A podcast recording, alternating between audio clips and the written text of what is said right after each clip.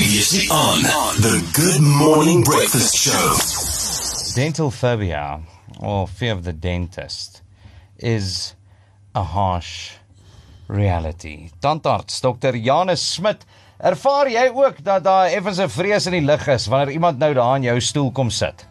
Ja, nee, ek moet vir jou sê, ehm um, ek ervaar dit elke dag, elke dag hoor ek iemand sê as dit nou 'n nuwe pasiënt is, luister dokter, ek gaan nou jou bangste pasiënt. Dis ek hoor dit baie gereeld.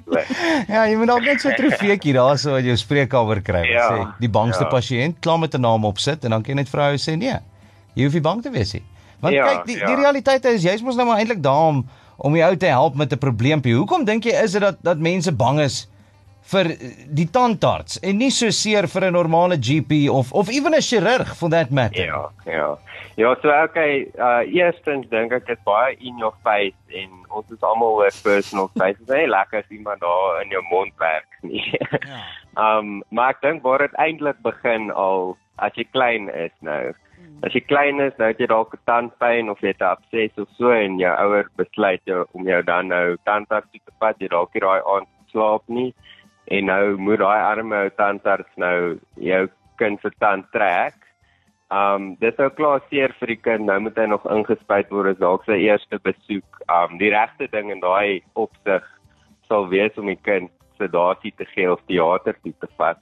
Wat die ouers wel kan doen is om die kind al van 3 of 4 jaar oud tandarts toe te vat vir ondersoeke skoonmaak hulle dit half 'n gewoonte raak vir die kind. Dan as daar moeilikheid is dan dan vertrou hulle nou die tandarts al en dit het ek al gevind werk soos 'n bom hoor. Okay, but obviously when when you're a fully grown adult, you can't Ja. turn back time en en ek is seker daar's ook can't, ja. Daar's ook 'n paar volwassenes wat nog steeds dag in dag Mm. uit, jy weet, bang is vir die tandarts, Margaret. Nee, 100%. Ehm um, maar eh, hoe hoe oorkom mens dan nou daai? Weet jy wat, voordat ek wil weet hoe jy oorkom daai vrees. Wat was die vreemdste ding wat nou al ooit gebeur het met so 'n bangbroek wat in jou stoel kom lê het?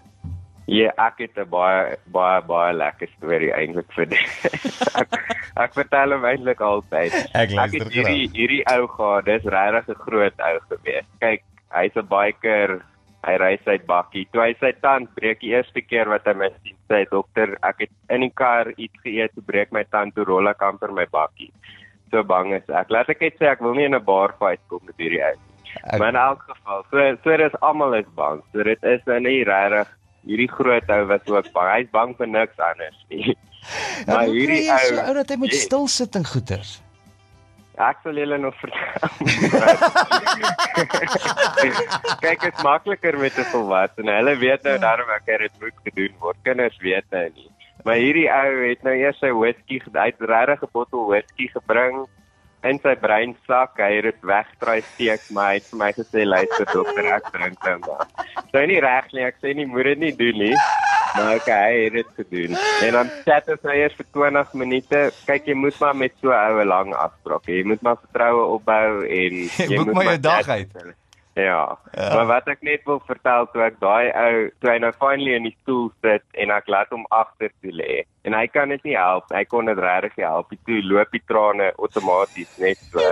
Want ek het so sug af.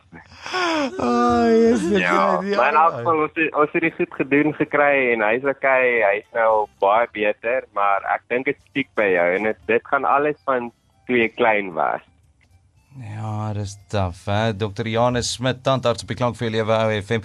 Oor hoekom ons nou bang is vir tandartse en en ek dink jy's reg. Dit, dit gaan oor daai vrees wat wat amper instil word van 'n- van 'n jong ouderdom af. Dis iets vreemds, dis iets waaraan jy nie gewoond is nie. En en dan bou jy nou maar hierdie vrees op oor jare, maar hoe oorkom ons hierdie vrees? Want natuurlik daar's nie 'n rede om bang te wees vir die tandarts. Ja. En jy's jy's daar om te help en en jy weet 'n slegte ding beter te maak. So hoe kan ons hierdie Ja. vrees vir 'n tandarts oorkom? Okay, dit gaan nou dalk cheesy klink, maar wat ek sal voorstel is dit gaan nou klink of ek dalk besigheid draai genereer, maar dit wat vir my werk. Gaan tandarts hierdie- toe, is dit jou antwoord? Gaan tandarts Ja, toe. ja, basically. So ek het ek het ook 'n tandarts gehad. Hy het die handskiele gedra, hy het gerook voor die tyd, hierdie geel vingers in my mond gedruk. Ek is my ook 'n bankbroek toe hê.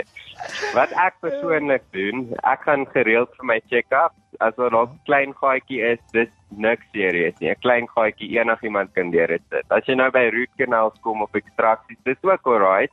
Maar as jy nou klaar bang is, dan is dit nou bietjie rowwer om nou vir 'n uur en 'n half of 2 ure te gaan sit. So ek sal sê gaan vir jou 6 maande check-up as jy na 'n mediese fonds praktyk toe gaan. Elke mediese fonds betaal dit elke 6 maande. En hulle like nie om goed te betaal nie, wil net sê. So uh, dit is my voorstel.